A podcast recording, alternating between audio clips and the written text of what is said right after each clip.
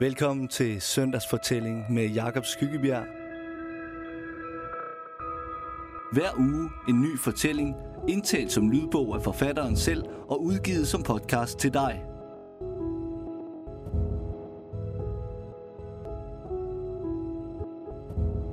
Dagens fortælling handler om identitet.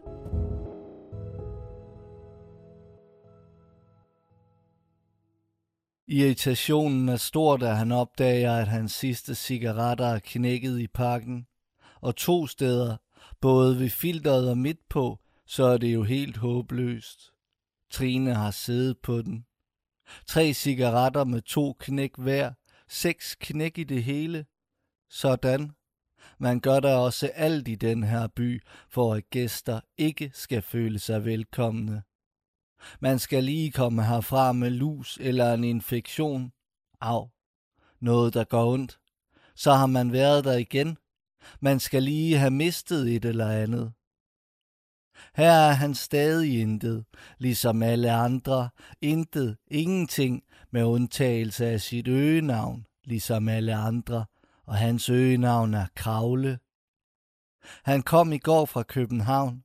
Alt var som det plejede, i foruroligende grad som det plejede. Som det eneste havde folk fået nye mobiltelefoner. Det er ellers noget skaberi, siger man, men efter Martin havde købt den nye fra Samsung, havde alle andre i kredsen købt den nye fra Samsung. Det går vel, så længe man ikke begynder at bruge telefonens mangeartede funktioner eller downloade nogle af de programmer, den understøtter – men det kan man jo tænke sig til. Den er til at ringe og skrive fra. Kun Snoop Dogg havde ikke fået sparet sammen til en endnu, men han har det jo heller ikke nemt med pengene. Den eneste, der ikke efterhånden har fået sig etableret med fast arbejde og en rigtig lejlighed et sted i byen. Og Kylling, han havde fået sin Samsung som den sidste, efter skuffelsen havde lagt sig hos de andre over at investere så mange penge i producentens seneste model, og så ikke kunne bruge andet end de mest basale funktioner. Og han minder dem om den, skuffelsen og de venskabelige drillende kommentarer vedrørende telefonen, som kylling så bliver udsat for, er af den grund det grovere og falder det oftere. Hvor er han da en idiot med den telefon? Snoop Dogg er i et ildert humør, da Kravle møder ham nede ved havnen.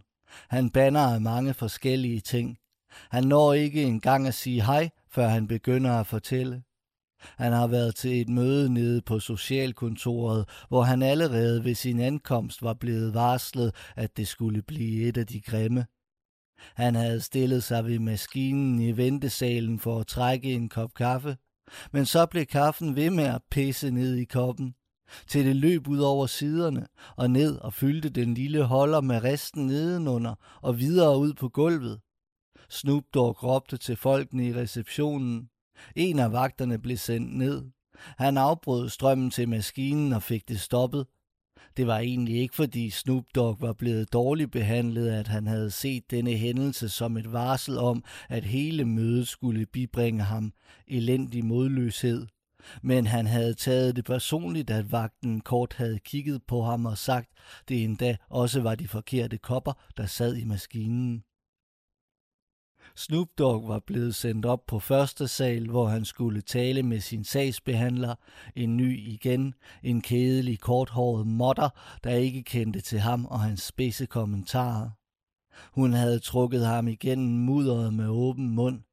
Sado Kravle griner af Snoop Dogs billeder. Snoop Dogg griner ikke. Han kunne være blevet komiker, hvis det havde været muligt at blive komiker. Snoop Dogg griner ikke. Han fortæller videre uden pauser. Han havde måttet svare på forfærdelige spørgsmål og skrive under. Vi holder øje med dig, var det sidste sagsbehandleren havde sagt, inden hun lukkede døren efter ham. Så var Snoop Dogg gået ned til ungdomsboligerne i de gamle spinnerihaller Kari og Tobøjsen boede der. Snoop Dogg skulle ryge bong med Tobøjsen. Det var det, der var planen. Og så var de oppe og skændes. Fordi de venter på en arv fra Tobøjsens faster i Amerika, og for at kunne få den, skal han have amerikansk statsborgerskab, og der var åbenbart nogle papirer, han ikke havde indsendt eller indleveret. Det kunne de heller ikke blive enige om, om de skulle sendes eller bare indleveres nede på kommunen, og Tobøjsen brugte det som undskyldning, at de skulle sendes, og han ikke havde haft råd til at købe frimærker. Så var Snoop Dogg blevet virvlet ind i det, og var blevet bedt om, nej, tvunget til, at skulle tage stilling til, hvilken af de to ting, der var mest sandsynligt, og spurgt om, hvad han vidste om amerikanske statsborgerskaber. Jeg ved, at det er noget lort, sådan et statsborgerskab, siger Snoop Dogg. Det er, hvad jeg ved, men det ved alle sgu da. Det var ikke blevet til nogen bongrygning. I sidste ende havde det vist sig, at Tobias kun lå inde med mix til et enkelt hoved. Han havde fandme troet Snoop Dogg kom derned for at hygge. Og katten havde været irriterende, deres sindssyge indekat, der kronisk er i løbetid og miaver, nej, hyler og springer rundt i møblerne og vindueskarmene og klatrer med en krattende lyd op ad stigen til hemsen og vælter noget hver evig eneste dag. En smat af vand og kattehår over det hele. Snoop Dogg var gået ned til den lille park med kublerne bag ved rådhuset. For dem er det det, den hedder. Her sad Erik Martin med en guldbejer og pegede frem for sig i luften, mens han fortalte om satellitterne, der overvåger os. Snoop Dogg røg med ham på hans colaflaskepibe. Han gav en femmer for et hoved. Intet nyt under solen der. Erik Martin er fra Amerika, men han har boet i Danmark siden han var 14. Han taler dansk med lidt accent, noget med ærerne og god plads bagerst i mundhulen. Snoop Dogg og Kravle var oppe ved ham på et tidspunkt. Han boede på øverste etage i en af de høje blokke i Akselborg oppe i Horsens. Syvende sal var det. De havde siddet og røget på colaflaskepipen med ham nede i parken, hældt bajere på ham og røget gratis, og Erik Martin er sådan, at han går ud fra, at man er hans ven, hvis man taler til ham. Han har ikke rigtig styr på, hvem der er hvem. Han havde inviteret dem på besøg, som et rigtigt menneske. Det blev de da nødt til at give en chance. Hjem til Erik Martin. Sammen var de dinglet op til toget, og de nåede det lige, selvom Erik Martin hele tiden skulle stoppe op og stå og grine og råbe af folk, der ikke var der. Det blev næsten pinligt, i hvert fald for Kravle, at køre i toget med ham. Han ville heller ikke sætte sig ned. Men på den anden side, de var 18 år gamle dengang, Kravle og Snoop Dogg. De kendte ikke nogen, der havde deres egen lejlighed. Det var spændende. Og så oppe i Horsens. Det var det eneste, Erik Martin sagde på turen, der gav mening. Jeg hører til i Vejle, men jeg bor i Horsens. Det er ikke noget, jeg bestemmer. Det var også kun med nød og næppe, at de kom af toget igen og ikke røg med videre til Skanderborg. De havde nok alligevel fået hældt for mange bajere på ham. Han gik nærmest i cirkler hen af fortorvet, ud på vejen, op igen. Og så stod de der. Akselborg. Fløjt. Sådan noget havde de ikke nede i Vejle. Otte etager. De højeste i Finlandsparken, og løjet høj går vel op til fjerde eller femte. Der er der altså en forskel. Elevatorturen fortsatte og fortsatte, mens Erik Martin talte om satellitterne. Han siger aldrig to sammenhængende sætninger. Så snart de trådte ud af elevatoren, kunne de mærke, hvor blæsten fik det til at sveje i bygningen. Dens knagen rungede mellem opgangens fliser. Ekkoet af det rullede ned ad trapperne i en lang metallisk skramlen. Indenfor var det et stort rod. Tøj og papkasser og væltede potteplanter, spærret ud til køkkenet. I stuen stod en sofa og et skrivebord, og også disse ting var rodet til. Ved siden af stuen var et lille soveværelse, der heller ikke rigtig var til at komme ind i. Erik Martin pegede på sofaen og sagde, at Snoop Dogg og Kravle kunne sætte sig på hans seng. Snoop Dogg fandt juleøl frem fra sin pose. Det var i november. Dem med sølvpapir, sagde han.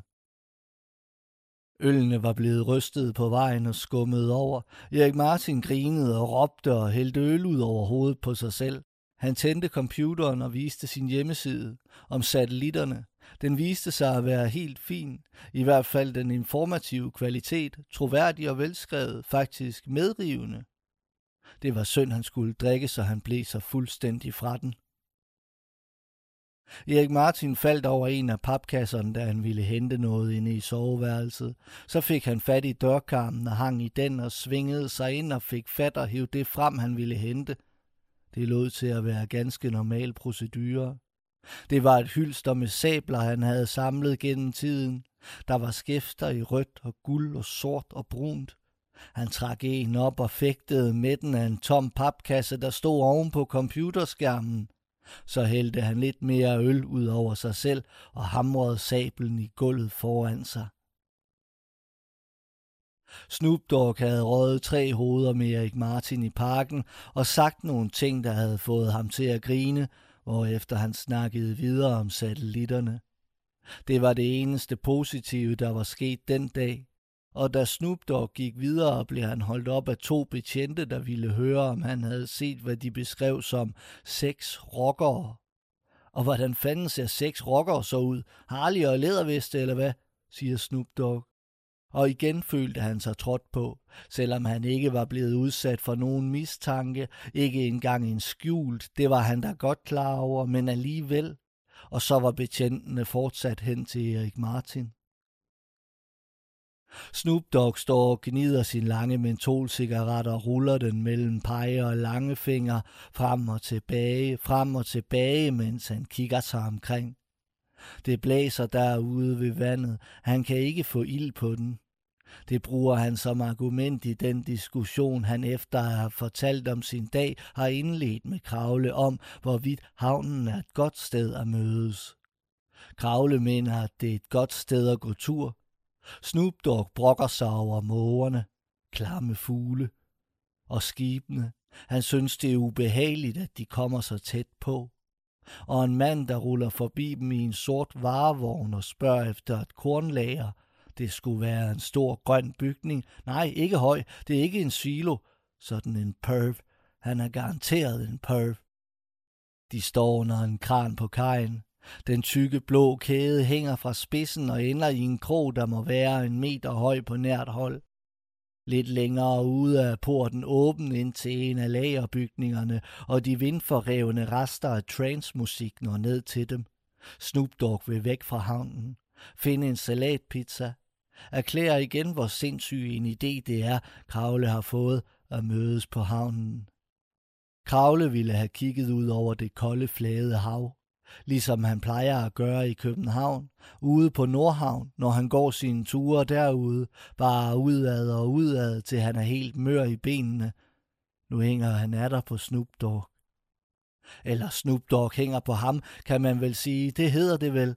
Kravle afhænger af Snoop Dogg, for han er alligevel den person, han bedst kan holde ud her i byen, og nu er Kravle jo tilbage for Guds. Han har fået arbejde oppe på tykkegummifabrikken. Det er Trine, der har lagt et ord ind for ham. Det var ikke til at få noget i København, efter han stoppede som telefonsælger. Det skulle han måske have lavet være med, men han havde ikke kunnet holde det ud længere.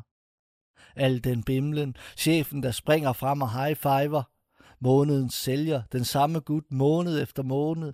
Det var ikke til at holde ud, hvordan ham og chefen sliskede for hinanden, en voksen mand og et barn. Han kom i går med toget. De tog godt imod ham. Alt var som det plejede. De var glade for at få ham hjem igen. Øst, vest, hjemme bedst, havde Martin sagt. Men det kan de da også. Gå hjem til ham. Snoop Dogg skal da også se lejligheden. Den ligger nede i Vedelsgade. Da de kommer ned til Idas kabys, kommer den sorte varevogn rullende igen. Nu holder han ind. Den skaldede mand ruller ruden ned og sidder der med sit røde blodhunds ansigt og kigger på dem, mens de kommer gående. Prøver at se venlig ud, inden han pludselig spørger dem, om de kunne tænke sig at medvirke i en kortfilm. Det eneste, de skal gøre, er at smide tøjet og kaste sig ned af en af dyngerne i det kornlager, han snakkede om før. Han har fundet det. En prøvefilmning. Så kan han tage sin vurdering med til instruktøren. De ender med at gå i regn op gennem midtbyen. Trafiklysenes genskin i vandet smatter ud som pytter af løbende farvelade på asfalten. Snoop Dogg jamrer. Han har naturligvis også huller i sine sko. Han går og venter på, at moren skal købe nogle nye. Hun forestår stadig at hans tøjindkøb. Og bilerne stænker vand op på dem, og nu er det også deres bukser, der bliver gennemblødt. Men det regner i det hele taget så meget, at de alligevel kommer til at være gennemblødt fra skuldrene og ned, inden de når Hvidskade. Det er en lang, smal gade, der løber i den lavest beliggende del af byen, som en midterstribe på det dybeste sted i den dal, hvor byen ligger. Og rundt om Vedelsgade rejser bakkerne sig dækket af huse og haver, og mod syd den hvide mølle, som kommunen er så god til at vedligeholde. Kravle stod deroppe i går, da skyerne lå så tungt, at det næsten så ud, som om de nåede ned og omsluttede højhusene oppe i Finlandsparken på dalens modsatte kant. Alt havde været dækket af en dis af den samme grå farve som skyerne, lys ler, og alle folk, der gik forbi, havde virket så trætte i nakken, de ligesom bar deres hoveder foran sig, som en fange bærer sin jernkugle.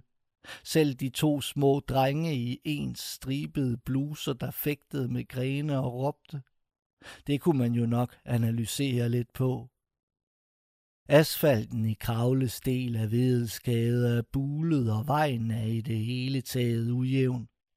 Vandet samler sig i reservoirer af forskellige størrelser hele vejen fra rundkørslen ved Musikteatret og op til Vesterbrogade krydser, og fra reservoirerne løber det i striber ned mod kloakkerne.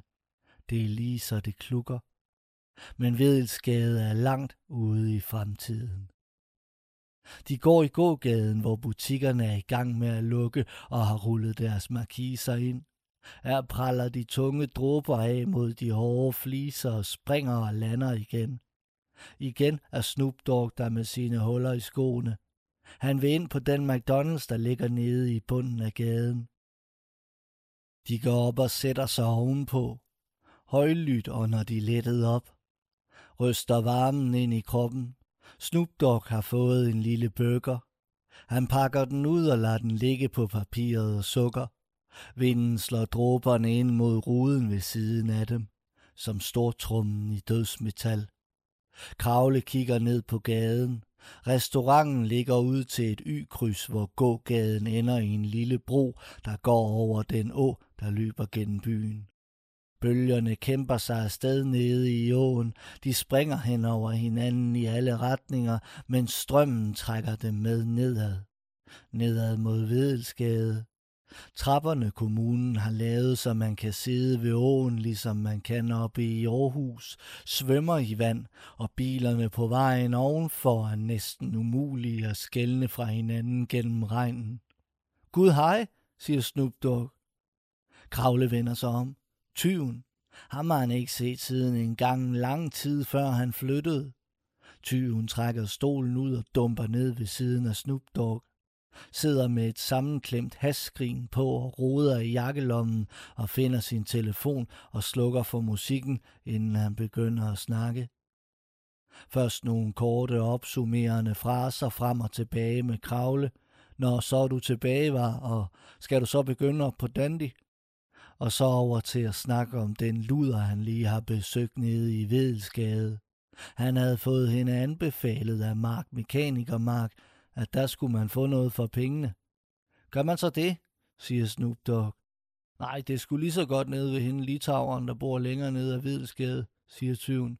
Men så længe det er billigere end at gå i byen. Han kan godt smutte dem hjem til Kravle, hvis han får en tier til benzin. Der er selvfølgelig kø ned ad Kirkegade. Det lille kryds ved det gamle rådhus fungerer som en sluse, der lige slipper fire-fem biler igennem ad gangen, før de igen skifter til rødt og lader de shoppende krydse fra Søndergade til Torvegade. Ned mod krydset har vejen en hældning, der er typisk for den her by, men som for nogle vil vække mindelser om små europæiske bjergbyer. Ikke nogen ubetydelig hældning, ikke for tyvens astra, man må hele tiden have foden på bremsen, når man holder for rødt her.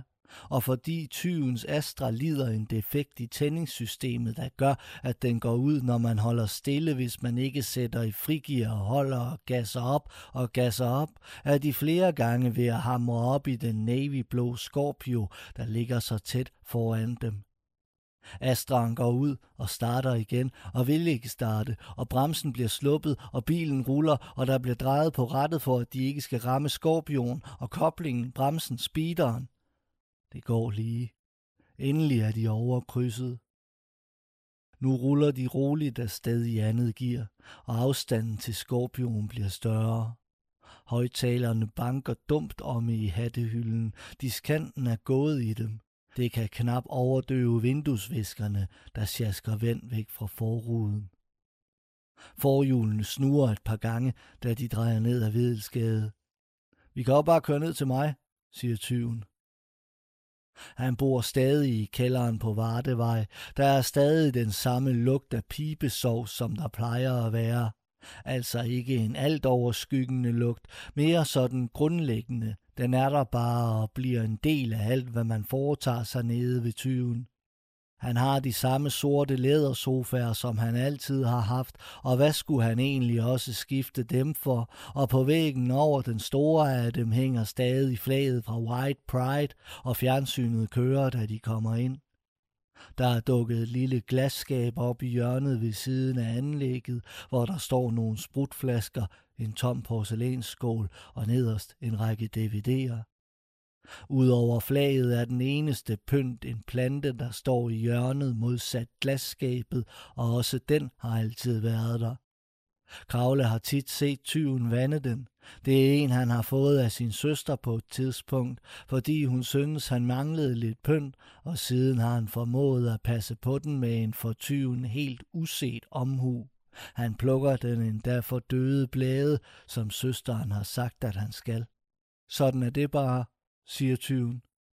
Planten er der, det bliver han nødt til at forholde sig til. Man kan undre sig over, hvor den får lys fra. Er det det par timer om ugen, tyven ruller persiennerne op og åbner de små vinduer over fjernsynet? Tyven finder bongen frem fra bag sofaen. Vil de have en bajer? Han henter i køkkenet, kaster sig gennem rummet. Kravle og Snoop Dogg kan høre flaskerne klire mod hylderne derude. Snoop Dogg smiler og niver kravle i låret. De ryger bong og ser fjernsyn og bliver tunge i hovederne. Kravle får fjernbetjeningen og sapper. Det er amerikanske nyhedskanaler, sport og dårlige film. Kedsomheden er kvalmende. Han kan mærke sit hoved kæmpe imod. Det vil have, at han skal rejse sig og gå. Frisk luft, ud på havnen, gøre hvad han selv vil. Men han bliver der siddende. Så er man fandme tilbage. Snoop Dogg og tyven ligger på hver deres sofa. Der er heller ikke nogen af dem, der ser ud til at opfatte, hvad der sker på skærmen. Kravle sapper videre, kommer op til de danske kanaler. Tyvens telefon ringer. Ja, ja, siger han, og lægger på og falder tilbage i sofaen. På de danske kanaler er der tv-serier og familieprogrammer. Kravle stopper ved et, hvor tre psykopater bliver udsat for provokationer og forskellige gener, og så skal vi se, hvem der kan bevare roen længst. Døren går op ude i den stuelignende entré. Det er to drenge på 19-20 år. De skal købe has. Tyven sætter sig op og gør plads til dem i sofaen. Snoop Dogg ændrer dem ikke. Han ligger og kigger uvandt koncentreret på psykopaterne. Kravle genkender Elmers lillebror Benjamin som en af drengene. Han var begyndt at komme med til deres fester, da han gik i 9. og fik en knallert, så han kunne køre ind til byen. Så kunne de altid låne knallerten. Kravle har taget den op til den døgnåbne tank på Horsens vej. Så løb den tør på vejen ned igen, så han måtte trille ned i dalen uden lys.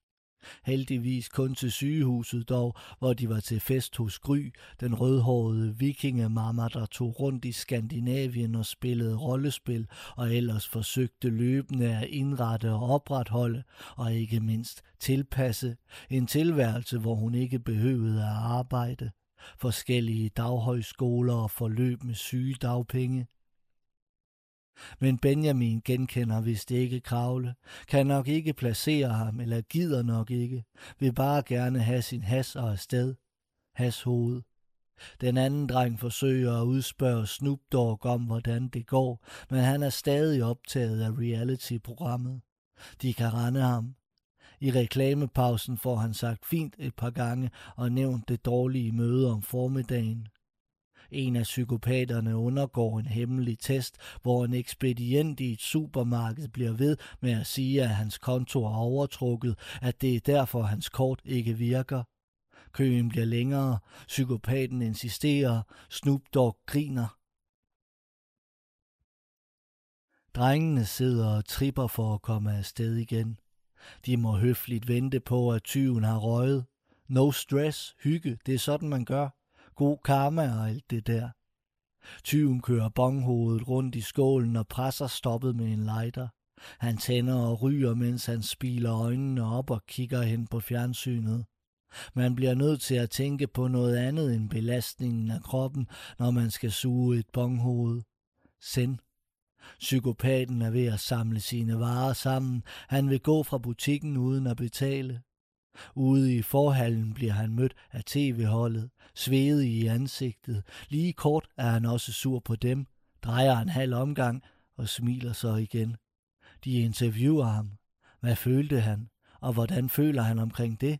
Og hvordan føltes det at føle sådan? Benjamin finder pengene frem. Tusind kroner! Så meget has ligger tyven skulle ikke ende med. De kan få for 200. Drengene går surmulende derfra. Nej, jeg er sgu bare en gammel motherfucker, der sidder hernede og lokker de unge i fordærv, siger tyven, og med det har han så retfærdiggjort over for sig selv, at det netop er det, han gør. Men han er altså kun 26. Hun var sgu lidt for spacey, siger tyven. Hun røg på afvænding. Hun ville ikke forlade sin lejlighed, medmindre der var et eller andet knak der, hvor hun skulle hen. De sidder i Astraen igen. De er på vej ud til Kalle Fortan for at hente røg til tyvens stash. Snoop Dogg har spurgt ind til Tina, tyvens ekskæreste, som han begyndte at komme sammen med lige omkring den gang Kravle flyttede. Vinduesviskerne dunker frem og tilbage over forruden. Vinden tager i bilen, trækker i dem ud mod vejkanten. De er ude på landet. Tyven holder den på 70 på grund af vejret. En større bil våger sig ud i en overhaling og sprøjter endnu mere vand op i hans synsfelt. Det er ligesom at være i bilvask. Kravle ligger på bagsædet og har det forrygende oven på det hoved, han røg på vej ud af døren. Sidelæns hen over bagruden kryber vibrerende baner af regn, og bag ved dem er stjernehimlens uendelige fald.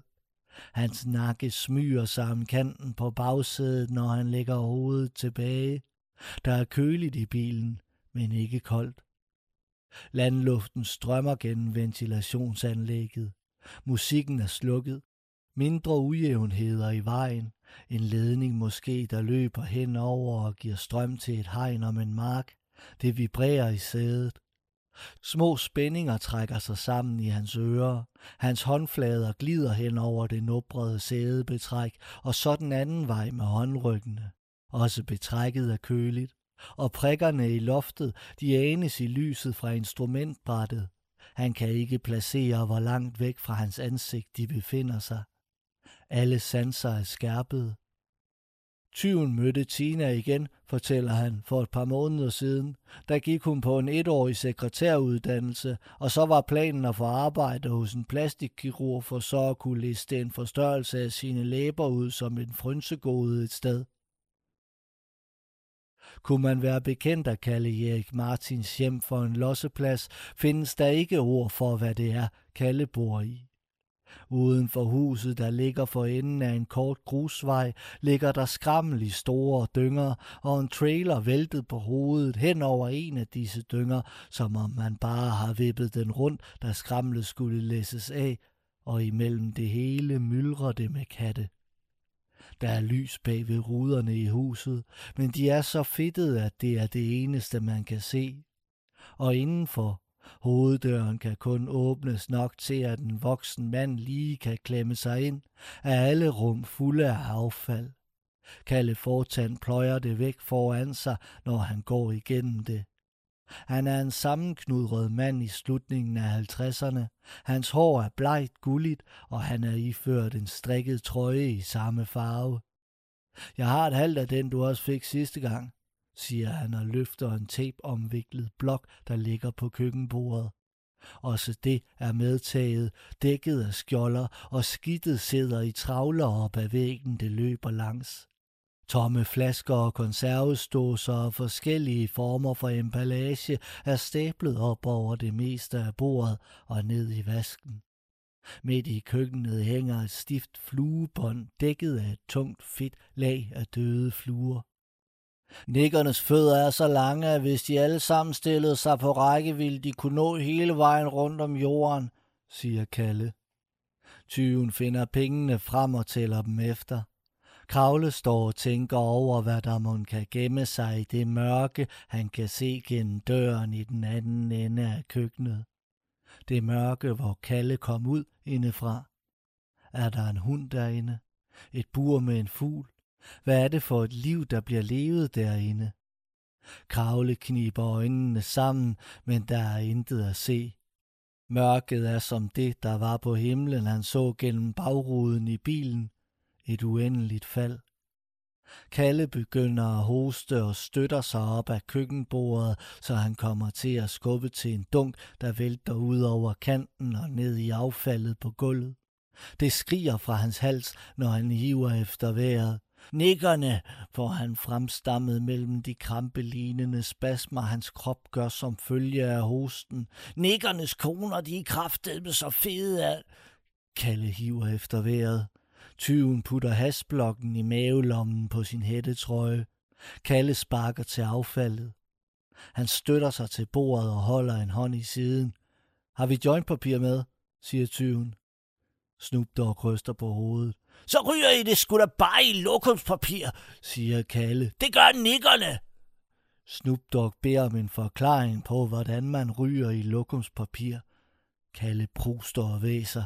Det giver sgu da sig selv. Han sparker sig et par skridt frem og tager en toiletrulle fra bordet, hiver et stykke af og lægger det i hånden. Så lægger du din has der. Kalle rækker hånden ud for, at Snoop Dogg skal give ham noget, han kan lægge på papiret.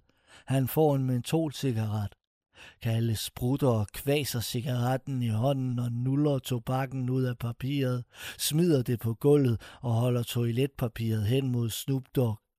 Se så, så slikker du på det, Kalle bukker sig ned over papiret og slikker og slikker, spytter og slikker og retter sig op, og mens han holder hosten tilbage, som igen angriber ham, ruller han papiret sammen om tobakken, gnider og ruller og nulrer til det ligner noget, der ligner en cigaret. Sådan gør nikkerne, og sådan gør jeg. Hvis nikkerne kan finde ud af det, så kan I fandme også. Kalle smider toiletpapirsjointen i affaldet på gulvet, trækker op i sine bukser og begynder at sparke sig vej tilbage ind i mørket. De er igen i bilen på vej tilbage til byen. Kalles hus ligger ude mellem Hornum og Broskov. Regnen er endelig begyndt at stille af. Kravle sidder bag i med hovedet lænet op ad den dugvåde rude. Hasrusen har lagt sig, og han føler sig udmattet. Han har sanset så mange indtryk. Han ånder den kølige luft og mærker, hvordan den udtørrer hans mundhule. Så holder de for rødt, og hele ruden, han sidder opad, farves af lyset. I sidespejlet foran ser han lygterne på bilen, der nærmer sig bagfra. Så istemmer det gule lys det røde. Det er et vulkanudbrud, og bang, forsvinder det, og overlader hele rudens flade til det grønne syrebad. Tyven gasser op, og motoren brummer, inden han får den i gear. Kravle kører fingrene ned ad ruden og tør dukken af i sit ansigt. Det svir i huden.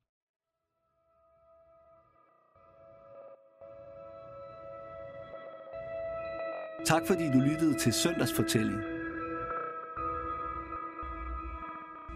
Fortællingen er skrevet af Jakob Skyggebjerg og indtalt, mixet, produceret og klippet og så videre og så videre og så videre af Jakob Skyggebjerg. Jeg håber, du vil lytte med i næste uge,